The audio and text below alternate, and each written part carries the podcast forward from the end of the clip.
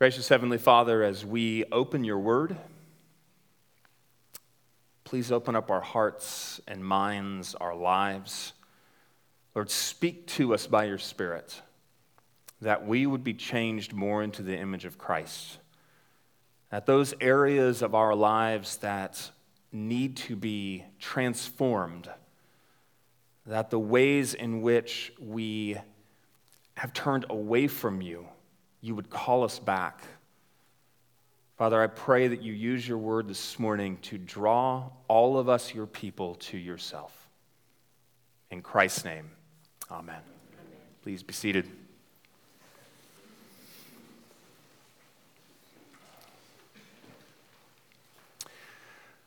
Trey mentioned corralling his children.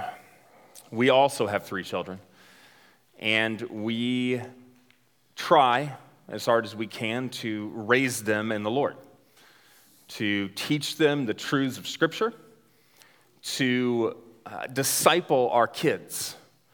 And it's challenging, as I'm sure any parent would attest to, whether you have one kid, five kids, it doesn't matter. It's challenging.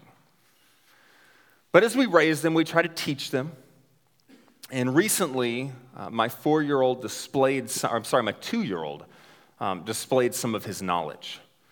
Um, some of the things that we have been teaching him as we're raising him in the Lord, things he's learning in our Sunday school classes. Um, my four year old asked my two year old, Do you know who lives in your heart? My two year old said, Yes.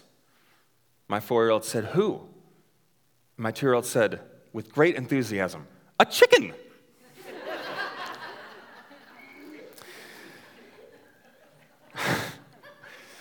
We were in Target at the time, and it was very loud, and we were all just cracking up. Um, my daughter later asked my two year old, um, Do you know who Jesus is? I mean, that's who we're celebrating for the Christmas. Do you know who Jesus is? And he said, Yes, I know who Jesus is said, Who is Jesus? He's Santa's son.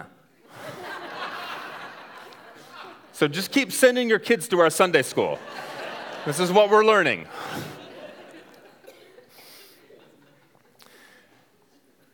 It is easy, I think, to confuse certain theological understandings. There's a lot that's coming at us. Uh, you've got this Sunday morning thing where I'm speaking to you, and you've got all of this theology and prayers and liturgy. But you've also got your own past, and you've got the culture around you, and you've got friends, and there are other people at different churches. We've got all this stuff that comes in to our lives. And I think at times we get caught up without even realizing it. I think at times there are some theological understandings that we might end up having that if we really thought through them, we might go, I don't know if that's right. Now, not quite to the extreme. Hopefully, none of you think a chicken lives in your heart. Maybe not that far, but it's still there.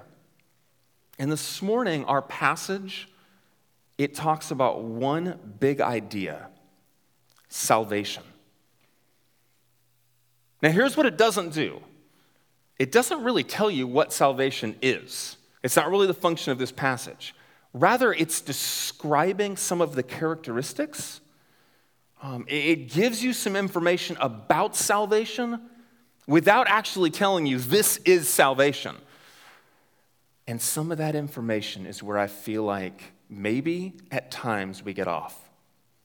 If you would, open up your Bible to Luke chapter 3. Luke chapter 3, right there in the beginning. Now, in Luke's gospel, he has just given us the only account of the life of Jesus between his birth and when he goes into ministry. This one account where he's at the temple and he's 12 years old, it's the only thing we have. And following that account, Luke says Jesus increased in wisdom and in stature and in favor with God and man. And then he hits chapter 3, and you heard Jeremy read it. There's all of this historical stuff. In the 15th year of the reign of Tiberius Caesar, and he begins to list rulers, seven of them, political and religious. And he starts with the biggest, Tiberius Caesar, and he moves his way down in significance to tetrarchs, people that rule small regions within this area of Palestine, but are ruling for Caesar. And then he hits the religious with Annas and Caiaphas. Now, technically, Caiaphas was the ruling high priest, but there seems to have been a tradition not unlike what we have with the presidency, where we still call ex presidents president, because Annas is not technically the high priest, but he's still considered a high priest. So he's listing all of these people, and he sets this thing down, this, what he's about to describe, right smack into history. I mean, you can't avoid it. There is no way to read what he says right here as nothing more than he's just giving a legend, he's giving a story, he's giving a fairy tale, because he doesn't just say, like when Caesar was ruling. I mean, this is detailed. This is like this ruler and this ruler and this ruler and this ruler and these uh, religious rulers and all of it. is where he sets down his account. Verse 2 During the high priesthood of Annas and Caiaphas, the word of God came to John, the son of Zechariah, in the wilderness. He still continues. Uh, it's not just a guy named John, it's John who's the son of Zacharias who's in this place. Here is the first, what I would argue is a misunderstanding of salvation. That salvation is a private matter. It is personal. Salvation is definitely personal, but it is not private. It has never been private. Read through the scriptures, you will never see this kind of attitude, which is very big in our culture. No, that's just between me and God. The things that, that I do, that's between me and God. You, you, don't, you can't say anything into that. One of the ways I think it shows up in our culture is when we separate our lives into that religious sphere over here and then everything else. There's this side over here that's kind of it's a private part. Uh, maybe I go to church on Sundays. Uh, maybe I do a couple little things, but my rest of my life is over here, and there's a disconnect. When salvation is announced here in Luke 3, it is thrown right into the middle of history. It's not hidden, it's not private, it's very, very public. And it is always that way throughout Scripture. Faith, salvation, religion, whatever you want to say about it, it is not a hidden thing. It can't be. It impacts their lives so much that it has to show up. Because it actually, I, I once heard a politician say when he was running for office, I will not let my religion impact the way I serve in office. And he meant that as a positive thing. Like you can elect me even if you're not one of my, if you don't believe like me, because that's not going to impact how I, how I lead. How can it not? How is it possible to have a faith that doesn't actually impact what you do? How you live, how you do your job, how you parent your kids, how you rule a city, lead a city. I got, maybe not rule is not the right word today. That is that is religion and faith and salvation in the scriptures. It is a public thing. Now, that's hard. I admit that. I mean, it would be hard for them because you know everybody that he listed here, is against Christianity. It wouldn't be easy. It's the same thing today. Let me share with you some of what's happening, and you, are going to know a lot of this.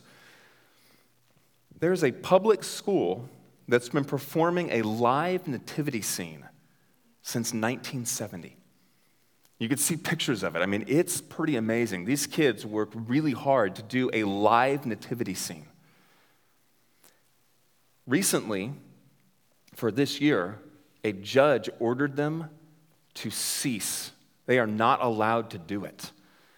These kids who trained so hard they had to relearn something. Now, a couple of quotes. This is from one of the person, one of the people who was pushing to get this stopped. For a public school to have planned to perform a nativity scene in the first place is really out there. Really? At Christmas? It's the kind of thing you'd expect in a Catholic school or a private school or something out of the 50s, but not today. It had our jaws dropping. This is how the same person, the article ends with this line Religion should not be in schools because it endangers children. Being public with your faith won't be easy. I mean, just a couple other little ones. A New York school has omitted all religious references in Silent Night. I'm not sure what's left of the song. The word Christmas has been banned. This is this year. The word Christmas has been banned from school flyers in a New Hampshire town. A judge ordered a nativity scene to be removed from an Arkansas courthouse lawn. It's all over the place. If you are going to be public with who you are in Christ, it might not be well embraced by everybody around you. But it is what salvation is. Right? What does it mean for us? Let me tell you what it doesn't mean. I am not at all saying that, like, when you leave here today, I want you to go to a restaurant and right in the middle of lunch, I want you to stand up and start yelling, I'm a believer in Jesus, you should be too. That's not at all what I'm talking about. Uh, you don't have to do what we did sometimes in college, where we would bend down to, we would start praying at a restaurant, and somehow our prayer was like three times louder than our normal conversation. Let's let everybody know we follow Jesus. You don't have to do that either. That's, that's not what it means to have a public faith. A public faith doesn't mean you cram it down their throat. It means you're living so much of Christianity that anybody who knows you for any amount of time is going to know something. They're going to see it in some way. And I'm not up here to tell you, well, they're going to go, wow, I want to be just like you. You're so beautiful and wonderful and compassionate. Now show me how to be a Christian. No, it may not be that at all. But if your life is actually built on Jesus Christ, it should impact everything you're doing. That is a public faith. Um, I've got a friend, and uh, he's, he's here today. I'm not going to point him out, I'm not going to call him by name or anything else. I'm just going to tell a real brief part of his story because I think his story is partially an illustration of this. The difference between standing on the table and screaming it out and just living it, being it. He has been going to a Muslim Bible study for some time now. Goes to this study that can last hours while these guys are studying, praying in a language he doesn't even understand sometimes because they're doing Arabic. But he's there, and they keep asking him to come back. And occasionally he gets to share something. But there is nothing private about who he is in the midst of that study. He's a follower of Christ who's not cramming it down their throats, but he's there as a follower of Christ to share Christ and to love these people no matter what happens. Christianity, salvation, it is a public thing, even if it is a personal thing. Keep going with me. Verse 3 And he went into all the region around the Jordan, proclaiming a baptism of repentance for the forgiveness of sins. And you need to see a little bit of this background. It's been 400 years since the last book of the Bible was written at this point. There's this silence, this intertestamental period.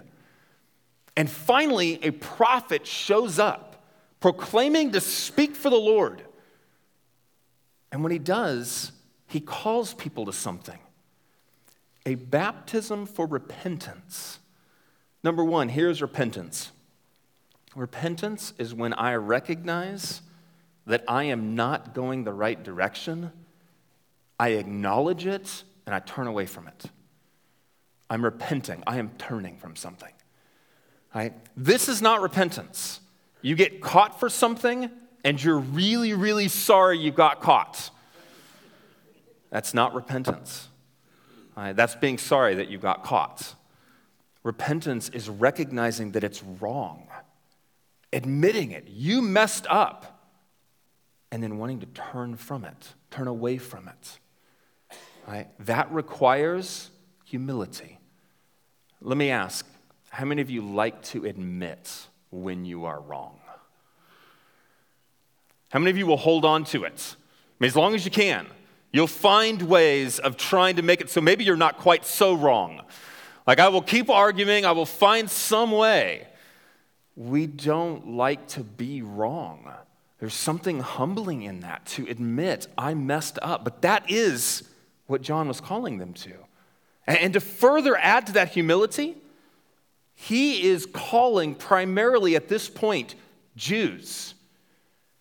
And during the first century, the only people that were really being baptized were Gentiles. It was part of coming into the Jewish faith, but not for Jews. If you are a Jew and you're being told, I want you not only to recognize your sins, but I want you to do what we typically only do for Gentiles, that is a humbling experience. But that's what John is calling them to. Here's the misunderstanding. And I'm going to have to just explain this a little bit because when I first say it, your initial response is probably going to be, No way, that's not me. I'd never think that. Salvation is earned. I believe that is a general cultural understanding of getting to heaven or whatever your afterlife is. And I believe it infiltrates us as well at times. Where we begin to think there's something I have to do. There is some ladder, there are steps that until I do this, God's not going to listen to my prayers. I've got to earn something. I've done this thing so many times wrong that now I want to beat myself up or God's not going to accept me. We begin to find the ways in which we are trying to earn this thing. Salvation can only be received, it can never be earned. No matter what you do, no matter how good you might be for a period of time in your life, no matter how many clothes you bring to this Operation Frostbite, you cannot earn your place with God. You can only receive what he's already offering. And that's what this is. What John is doing is preparing their hearts. I want you to recognize you need God. I don't want you to do something to earn it. There's not like five steps, and when you get to the fifth one, God is somehow obligated to now come to you and be in your life. You can't obligate God. All you can do is receive what He's already offering. But that requires humility. That requires the recognition that you can't. Man, the older I get, the harder it is to accept help. Because as things start falling apart, I still want to prove I'm a man. I still want to prove I can do it. And it, just gets harder and harder to recognize I need help at times. But that is the essence of Christian salvation. I need help. I can't do, I can't do this. In a McDonald's in Union Station in Chicago, There was a lady there in September who took a picture and posted this thing on Facebook. She described what had happened. There was a man in a wheelchair, an automated wheelchair, in front of her, very busy time of this McDonald's. And this guy comes up and, and he's in line and he goes forward and he's trying to say something to the cashier. And, and the cashier has to ask him a couple times to repeat himself because he can't quite hear it. And the lady can barely hear too. He, he was asking for help. She wasn't totally sure what it was for, but this cashier shuts down his register and starts walking in the back. And the lady initially thought, because this guy was definitely handicapped, that maybe the guy was kind of freaked out and didn't know what to do, and so he just kind of took off. He'd gone to the back and he was washing his hands, and he came out with gloves on, the, the food serving gloves. And he went with this guy over to a booth at McDonald's, and he began to cut up his food for him and feed it to him. The lady takes a picture of it, and she said, I'm just, I was weeping. Like this guy in the middle of all of this busyness and everything else had just shut it down, had gone over and was feeding this man. And it was beautiful and it was compassionate. But I thought to myself, what kind of humility did it take this old man to sit in that McDonald's and have a, a, cashier feed him his food? I mean, this is an old guy who has got to have some pride because I know my pride is increasing the older I get. And yet, here he is. He is asking for help for something he cannot do on his own. And he's willing to publicly receive it. The only way you will get what God wants for you is to humbly receive. You can't earn it. You can't do more things for it. You can't be better for it. If you pray a hundred times or 500 times or one time, you aren't going to earn it. You come with a broken and contrite heart that receives what God is offering. That's the salvation He offers. Keep going. Verse 4. As it is written in the book of the words of Isaiah the prophet, this is a very famous passage because it was made into songs and it's, it's on posters. And if you think about Christmas or John the Baptist, this passage just is there. The voice of one crying in the wilderness, prepare the way of the Lord, make his paths straight. Every valley shall be filled, and every mountain and hill shall be made low, and the crooked shall become straight and the rough places shall become level ways, and all flesh shall see the salvation of God. From verse 1 up to this point, it was all leading to that right there. All flesh shall see the salvation of God. But look at the beauty of this language. The voice of one crying in the wilderness, he is preparing the way. Prepare the way of the Lord. Notice it's his way. Not our way, His way. Prepare the way of the Lord, make His path straight. And then creation begins to bow to the coming of the King. Notice how this road is made. Have you ever been on a mountain road that like swerves and everything? It goes up and down, it goes through valleys, and or have you been on a straight road, but you can see all of the mountains around you where they flattened it out? That's the image you're getting here the flattening out. Every valley shall be filled, every mountain and hill made low. The crooked shall become straight, the rough places level. Here's the image God is coming, not us coming. It's not us. It's not us seeking Him. It's not us going to Him. It's God coming to us and creation making a path so that he cannot be stopped to get to his people. And all flesh shall see it. Here's the other misunderstanding, and I think it goes on two sides that salvation is limited. And what I mean by that is Some people are too bad for it. Some people are just awful, nasty human beings. Wouldn't even call them human beings, they're monsters. It's not for them. And then I think there's this other personal side.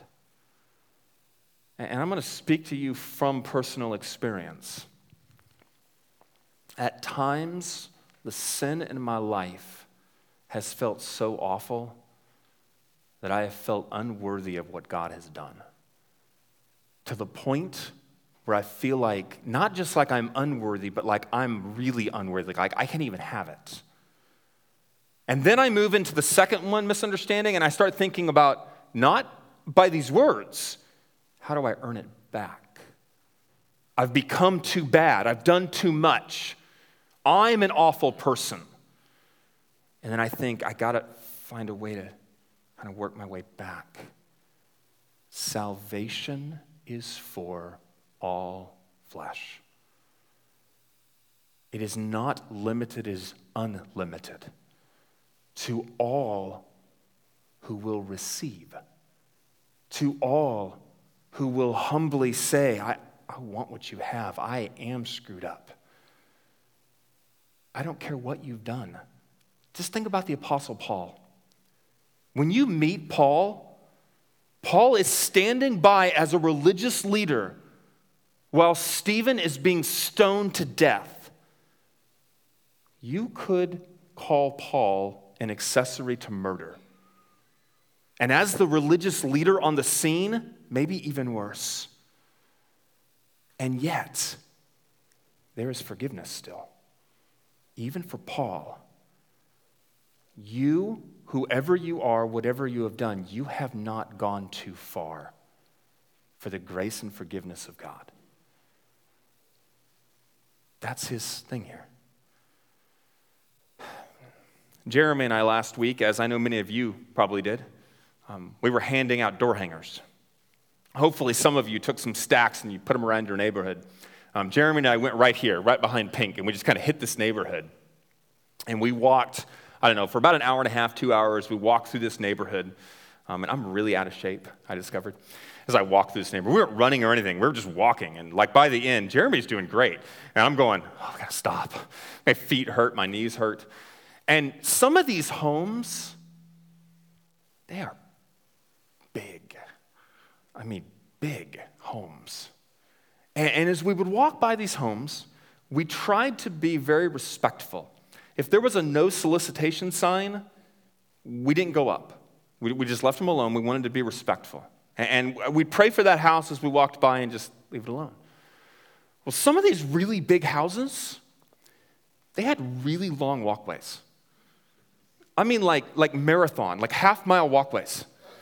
I mean, you had to go over a moat and like fight a dragon to get to the front door. I mean, it was like that kind of thing, weaving in and out. And like you would get up there, and that's where the no solicitation sign was. and I'm convinced that I'm, I'm going up one of these and I'd gotten through the moat and everything, and I look up and there is no sign. And then I turn away and I get up to the door and it's there. I think they were waiting. They were like watching me. They're going, hey, look, he's almost through the moat.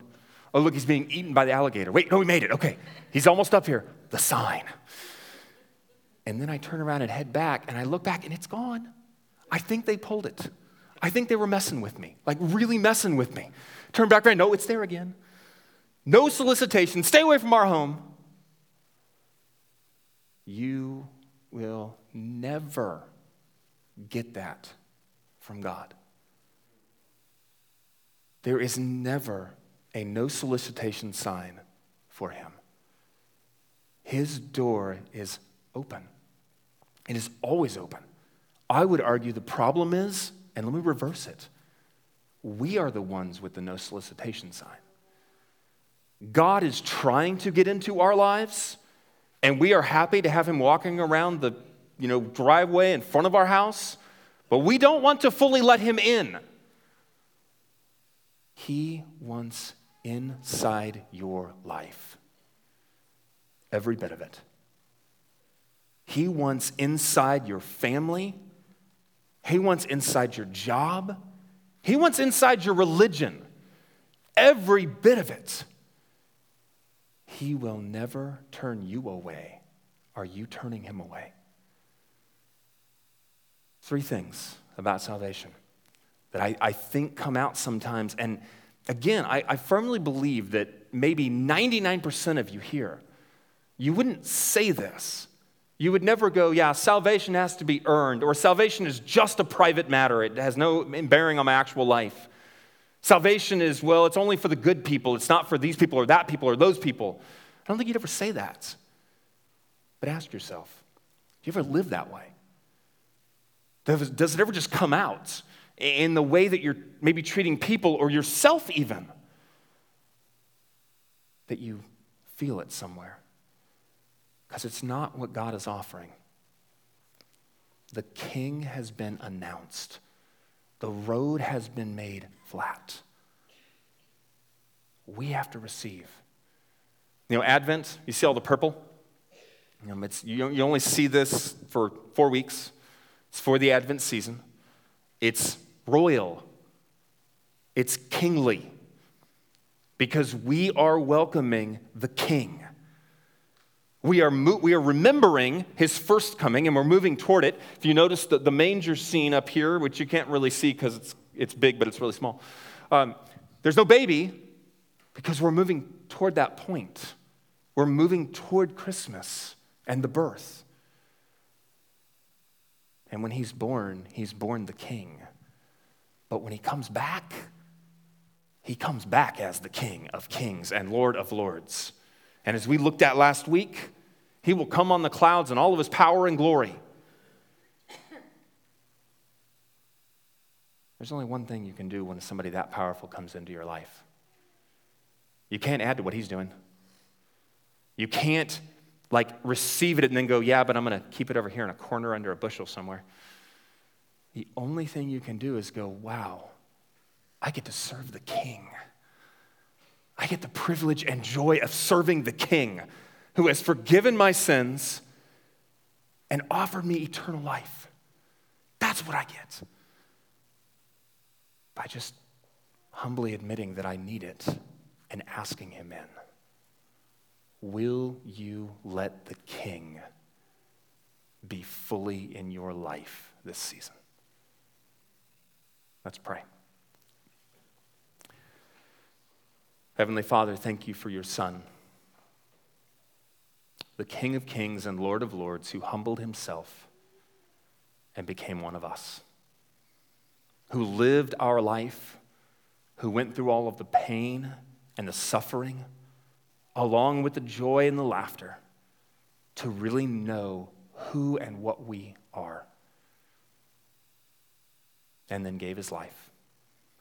Lord, may we embrace the King this season and from this point forward completely and fully. And it's in his name that we ask it. Amen.